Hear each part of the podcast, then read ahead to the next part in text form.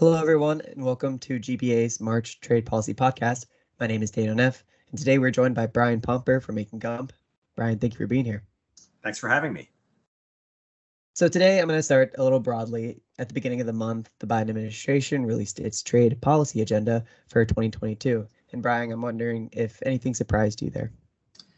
No, no real surprises. I think, um, I mean, the, the every administration by statute releases this report every year, and it's often doesn't candidly change much from year to year. And I think that's that's true here too. You see the same focus on uh, labor and environment, worker-centered trade policy, uh, figuring out our relationship with China, supply chain resiliency, those sorts of things. I, I think you see. Really, this report often just reflects the urgency of the moment. I mean, you, you sort of these these reports will will reflect whatever is important in trade policy at the moment. I think this was a, a good summary of all of that. Long answer to your question, no surprises. That's the short answer. Great. Yeah. And so, kind of in that same routine under statute kind of vein, the Biden administration will soon begin a review of the first slew of Section 301 tariffs. That's kind of a routine procedure that happens under law do you think the investigation will yield renewal of the tariffs? Do you think it's going to bring any new insights? I know there's a lot of variables that can go into a decision like this, but I'm curious your thoughts on that. Ah, well, that's a very interesting question. It, it's funny that you call it routine because I, I think it is the furthest thing from routine that we've had these 301 tariffs quite so long like this. Uh, so, yes, under the statute, under Section 301, every, uh, well, I should say after four years, I believe there needs to be a review of those uh, tariffs, and they expire unless an interested party seeks to have them extended or asks to have them extended.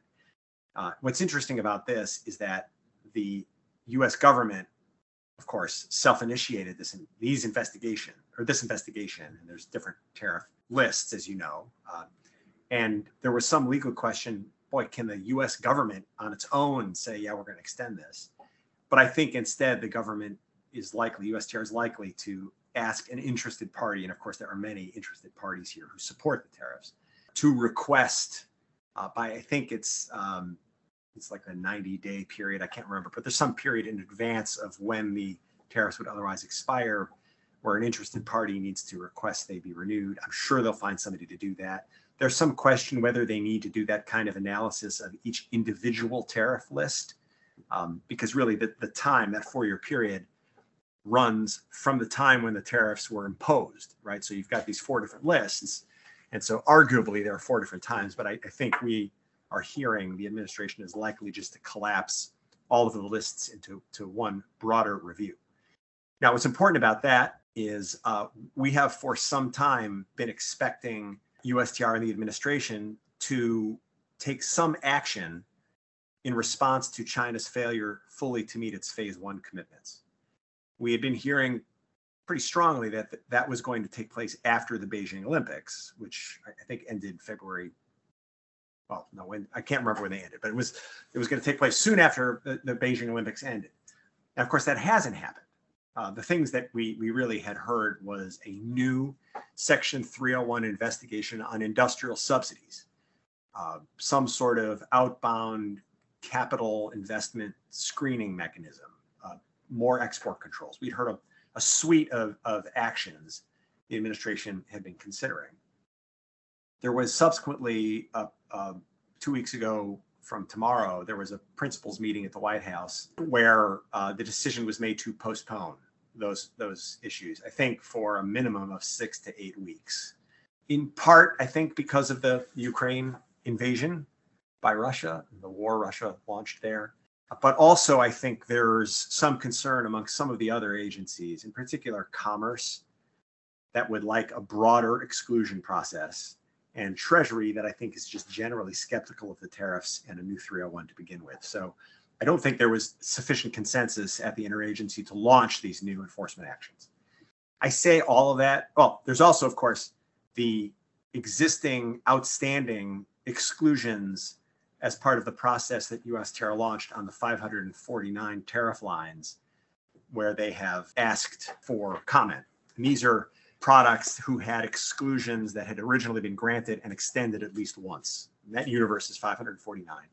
We had heard that USTR has made those decisions and they were going to grant something on the order of 350 of those 549, which amounts to, I think, somewhere between 60 and 70%. So actually, quite a significant majority.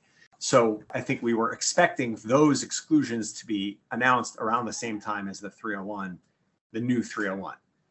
I, I tell it all tell you all that background because I think that's all bound together now. I think the review of the existing 301 tariffs, a new 301 exclusion process, or I'm sorry, a new 301 investigation, and the existing exclusions, the 549, I think those are all bound together and are likely to be announced somewhat contemporaneously, if not at the same time. So I think we're a bit in a period of a holding pattern, waiting to see what ultimately is decided at the interagency. Great. Thank you for that uh, insight perspective, Brian. And so, kind of on the same uh, page of China, I'm wondering if you have any status updates or any thoughts on the timeline for a conference between uh, House American Competes Act and then also the USICA legislation in the Senate. Um, we're also seeing a big push for the CHIPS Act specifically. People are saying, you know, do we bring it out? Do we pass it by itself? Or do we move this conference along quickly and make sure that we get those CHIPS funding? So I'm curious your thoughts on the timeline there. Yeah, the CHIPS Act certainly is very popular. Uh, I don't think it's going to be pulled out. I think that that eventuality would happen only if, if um, kind of the mental equivalent, the, the break glass in case of emergency. I, I, I mean, I think there's a strong desire to keep that really as the centerpiece of, of whatever this bill becomes. Uh, so, in terms of process, it's interesting because the Senate passed the U.S. Innovation and Competition Act in June of last year. It includes what's called a revenue measure.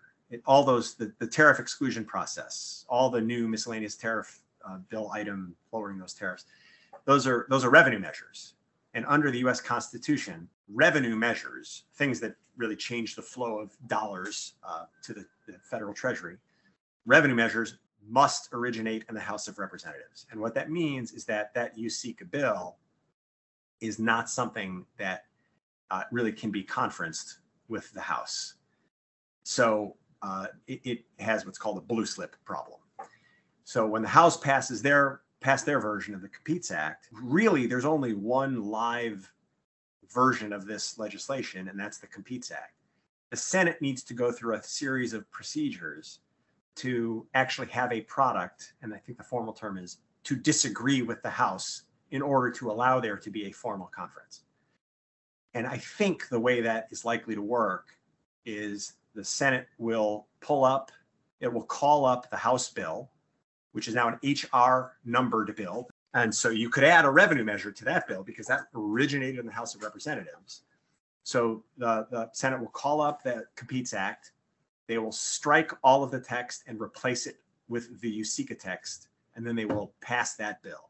That's a lot of process, and it requires uh, every every step along that way is, again, in Senate parlance we say debatable, which means it is subject to cloture and that's a whole process. You need 60 votes. You got to file a petition. You got to wait two days. Then you got to do a 60, 60 vote threshold. There's debate time. And so it can be pretty time consuming.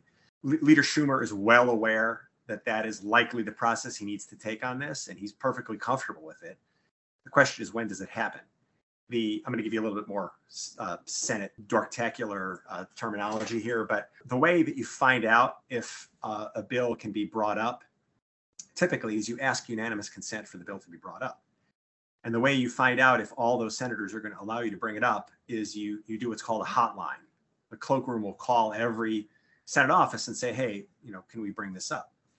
My understanding is a hotline was run on the Republican side earlier this week on the Competes Act, and again, more terminology, it's snagged, meaning that there were there were objections on the Republican side to just bringing it up. I think as we all expected, and the objections were I'm told in the, the high single digits.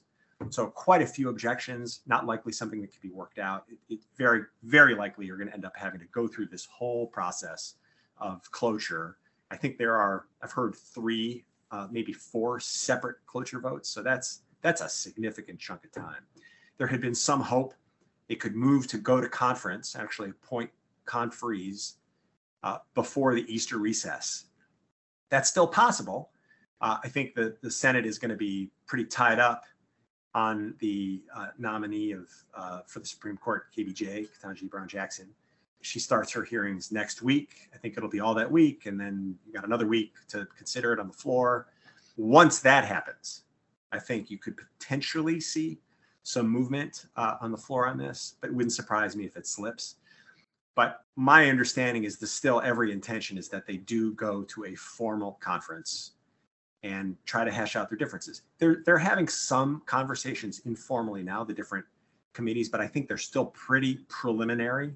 And I think the conventional wisdom is true, which is that the, the bill is really gonna they're gonna start with USICA and they're gonna make changes to USICA, kind of using that as a template because USICA was a fully bipartisan bill and Competes Act, I think, had one Republican supporter. So uh, I think from that standpoint, and, and the senators, of course, feel very strongly about this. Of course, the House members feel just as strongly. So it, it's not going to be an easy conference. They really do have to find some way, some landing zone to give some of the House priorities purchase in this bill in, in order really to kind of get it across the finish line. But that's uh, that's here's another term of art. That's called legislating. So I'm I'm hopeful that they will find their way forward and, and there will be a bill sometime before the August recess. Great. Thank you, Brian. And thank you for that terminology and procedure lesson. That's very, very helpful. Um, I really appreciate it.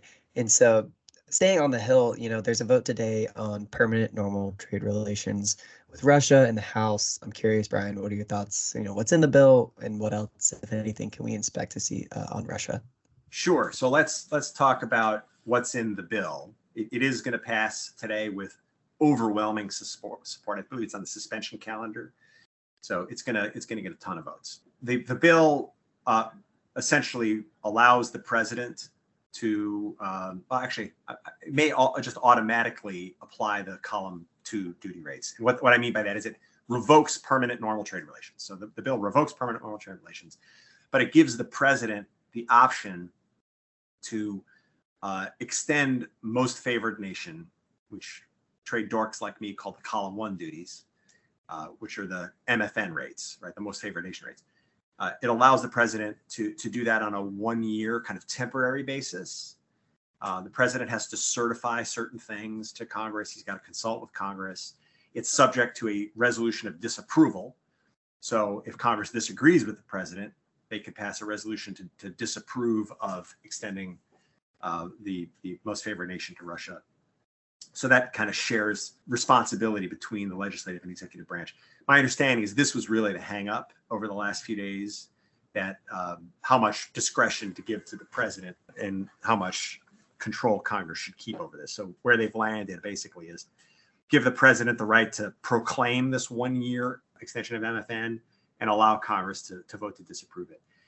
By the same token, it also allows the president to, to grant uh, permanent normal trade relations again, subject to the same disapproval resolution. Uh, and I should say uh, also with respect to Belarus, it, it, revokes the column one rates of duty. Now, Belarus does not have permanent normal trade relations, but it, re- it revokes the, the most former, uh, most favored nation tariffs for Belarus and gives the same sort of process whereby the president can can grant MFN subject to the resolution of disapproval.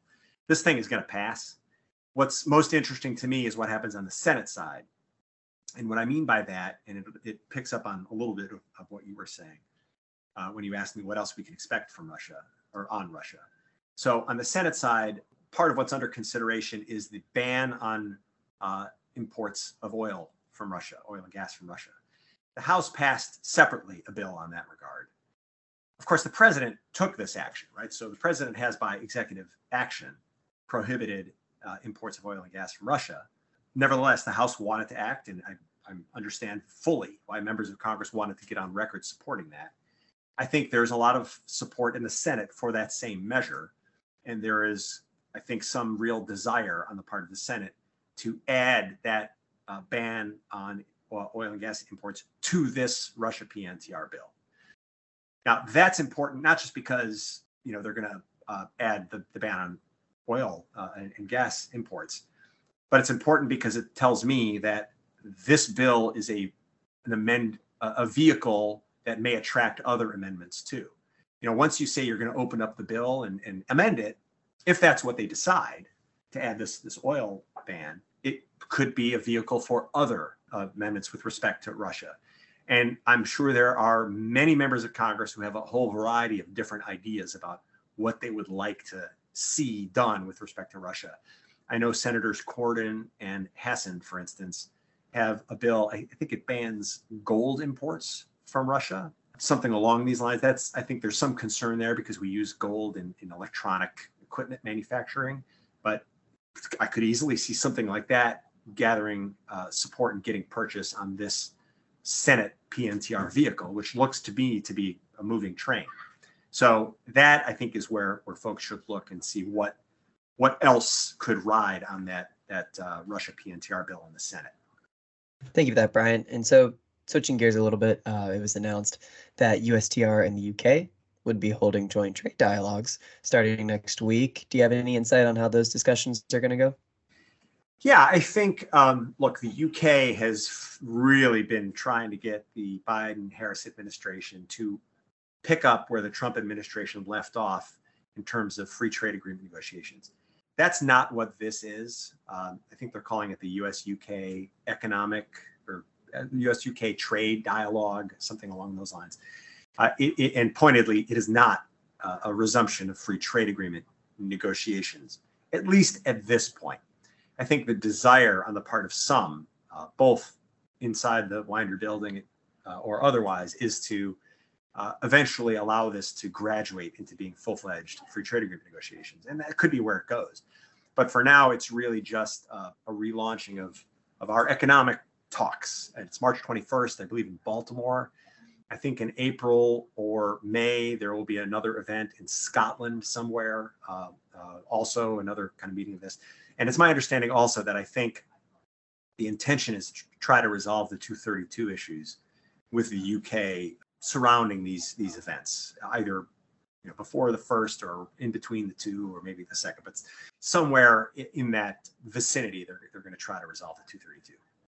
Great. And so, kind of in that similar vein of the Biden administration economic talks, economic frameworks, earlier this week, the Senate Finance Committee held a hearing on trade in the Indo Pacific region, and then senators inquired further on the economic framework the Biden administration is pursuing. And a lot of senators seem to be worried about enforcement mechanisms and no promise yet on increased market access. And I'm just curious, you know, how do you think the Biden administration are going to address those concerns if they are? Yeah, a great question. Uh, and it, it deserves maybe a little bit more discussion and a step back. What is the Indo Pacific Economic Framework or the IPEF? Although, a quick funny story I understand that they don't like the acronym IPEF, it's, it's an awkward thing to say but I, I heard from a, a friend of the administration that especially so for those who are native speakers of Asian languages. So uh, some of the countries that we're trying to recruit here, they can't really say IPEF easily. So they're really looking for a, a new a new uh, something to call it, new name for that that that deal. I think the the way to think about this, and the administration is certainly trying to talk it up. Of course, there are requests for comment out both from uh, USTR on the the trade and and uh, the fair and resilient trade pillar, and from the Department of Commerce, which is leading the three of the uh, four pillars: supply chain resilience, infrastructure, clean energy and decarbonization, and tax and anti-corruption. Those are the commerce-led pillars. USTR has the fair and resilient trade pillar.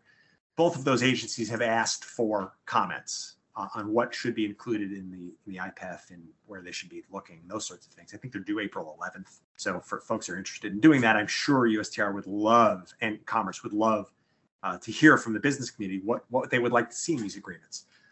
In terms of the trade pillar, USTR has been clear that it will not include new market access, and that I think is uh, a real disappointment for a lot of folks in the business community. And I think there's uh, quite a fair bit of skepticism in the business community that this will amount to much. I think from the administration's perspective, they understand fully that what the business community really would like would be to see the United States rejoin the Comprehensive and Progressive Agreement for Trans Pacific Partnership. That's really what the business community wants. I think what the administration would say is there is certainly not political support at present, and perhaps not for the foreseeable future, for the United States to, to try to join that agreement. And so, in the absence of being able to really fully engage with CPTPP, this is a next best alternative for an administration that really does want to show our allies in the Indo Pacific that it's an important region for them. And I think it's worth noting, too, that when the administration, the White House, put out a document on the uh, Indo Pacific Economic Framework, it did so in the context of a much broader strategy for the Indo Pacific that included much more beyond trade, things like defense and democracy, governance, these sorts of things. So I, I think that's how the administration is thinking about this is kind of a, a broad uh, attempt to engage with the Indo-Pacific region beyond just trade. Now, trade is an important point. It's what, what we focus on. Uh, I, I, think, again, the administration would love commentary. And I think our, our trading partners who, who do focus on the trade aspect of this. They'll focus on the other parts as well. But it, it's almost like there's a little bit of schizophrenia in the sense that I think many of them are enthusiastically supportive of having the administration turn its gaze toward the Indo Pacific and welcome uh, this initiative, welcome the uh, US hosting of the APEC forum in 2023 uh, I think all of that is they're they're very happy about that, and and so you, will see some countries saying, "Wait, we love IPEF. Let's we're going to work with you to try to recruit more members. Let's go." But I think there's also of a mind it doesn't feel like a lot for them, at least on the the fair and resilient trade piece. So there's I think a deep skepticism there in the absence of new market access commitments, what this really gets for them, especially for some of those trading partners that really do need to have a careful balance with respect to China. Uh, so, where you, especially where you've got China that's in RCEP, uh, that's seeking to join CPTPP, how how aggressively are these countries that have that kind of relationship with China going to want to embrace IPEF, which I think China will see as a, a threat? And uh, so that's I think kind of an open question, but nevertheless, I think for the those in the business community, I think the administration's perspective on this is this is better than nothing. So that's that's the IPEF. That's a, again very long answer to your question. Uh, I, I also didn't think there were many surprises from the hearing uh, the other day. It is notable that the labor community is following this, and I, I think that's a big reason why IPEF, uh, why the administration has been so clear to say that market access would not be included, because that that's not something the labor community wants to see. But I do think there's there's some thought that that uh, labor really is going to be infused in every aspect of this deal, and I think there's there's questions how that works uh, in, some regard. So there's a lot of open questions here, I think, uh, but it, it is. I think many many trade policy people think it's it's good. We want to see the administration do this, but uh, I think we're all still scratching our heads exactly what it's going to look like at the end of the day. Yeah, thank you, Brian. I, yeah, I find it really interesting all the dynamics there, and that was something that was brought up in the hearing a lot. Is this is a first step, but what's right. going to happen beyond that? So, wanted to end up today on something we've discussed in the past, but not really recently. And I'm wondering if you have any updates on the TRIPS waiver discussions going on at the World Trade Organization. oh yes, uh, yes. So, uh, of course, there's been this discussion about the United States supporting a limited TRIPS waiver for vaccines for quite some time there had been for many months a negotiation going on between what had been called the Quad. So that's the United States, the EU, South Africa, and India. And just the other day, I don't can't remember if it was Monday or Tuesday, the whole week has been a blur. There was a text leaked about what is purported to be, although even this part is ambiguous, reported to be uh, an agreement among the Quad. Now, again, I have to emphasize it's ambiguous whether this is actually an agreement that those four countries have come to that they now intend to try to shop to the rest of the WTO membership. There's been some discussion, oh no, actually, this is really just what the EU came up with, and the other countries are, it was leaked so that it could be publicly vetted, and the other countries are holding their fire to see how that public vetting goes. I've also heard recently that no, no, actually, this is the Director General's text, and that she drafted this, the WTO Director General's text. Uh, and it was leaked also for the same reason to try to get that public vetting. I do think the Director General is very in favor of this. Uh, she really wanted, I, I don't, I shouldn't, I, I don't know how she feels about the substance of it, but I'm confident she is delighted at the idea that there could be an agreement on something like this that could be taken into the conference, the, the ministerial conference, MC12, that will take place, I think, the second week of June. So, from her perspective, I think any agreement is a good agreement. Uh, substantively, I'll say this text does a variety of things. It does, in fact, limit the mechanism, this waiver mechanism, to patents, not trade secrets, which was important for a lot of members. It limits it to vaccines only, although it does say there's a provision in the text that says the parties within six months will decide whether to extend the mechanism to diagnostics and therapeutics, which I think is, is very concerning uh, for a lot of people. Also, the mechanism by its terms only applies to developing countries who have exported less than 10% of the volume of vaccines that have been exported throughout the world. That specific provision was intended, I'm confident, to exclude Russia and China. So China self identifies, I think, as a developing country, and it has exported more than 10% of the vaccine in the world. Russia self identifies as a developed country. So neither country, under the terms of this text at present, would be would benefit uh, from this mechanism.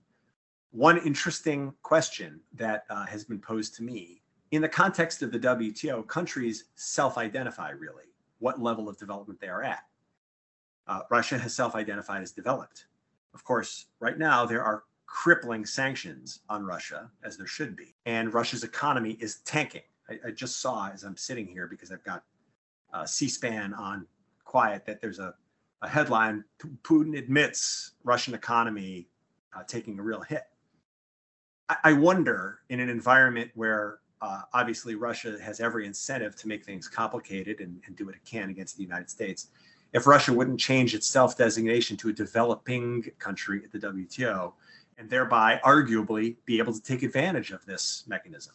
If that is at all in question, I am confident the parties will come up with a different means by which to narrow the field upon which members can take advantages because there's no way, no way any of these countries wants to allow Russia to take advantage of this mechanism. So it's an interesting theoretical concept, but in practice, I think it'll it'll be changed uh, if if that really does look to be a real threat. So uh, I think where we are is we don't really know what the process is on this. Um, we don't know if it's even ultimately going to be something that is going to be shared with the other WTO membership. Time is short if they want to do that before the, the ministerial. I think we have to see whether this becomes something that really does uh, become the compromise that will be pushed I know that there are many, many in the business community who really think that this is not only unnecessary, but very, really unwise to take intellectual property and treat it in this way. And of course, that's been a consistent theme really since the United States announced its support for a waiver like this sometime in the middle of last year. I don't think those concerns have gone away at all. Uh, I don't think many in the business community are mollified by the idea that it is limited in the ways it's limited. Although, I mean, I think take your victories where they are, uh, because it could have been worse. Um, so there's there's not a lot of support for this in the business community, to say the least. I think also on the other side, the activists who were pushing for the the much broader uh, waiver offered by South Africa and India, I think they are also disappointed because it is limited in certain respects, as I've said. So in that regard, I think the administration could think to itself, well, gosh, both sides are angry. Maybe this is a good compromise. But I, I don't, it's unclear where it all heads. But but that's, a, again, a long answer to your question, Daniel, that there is a ton of updates on the TRIPS waiver this week. And we'll, we'll have to see uh, kind of where it goes.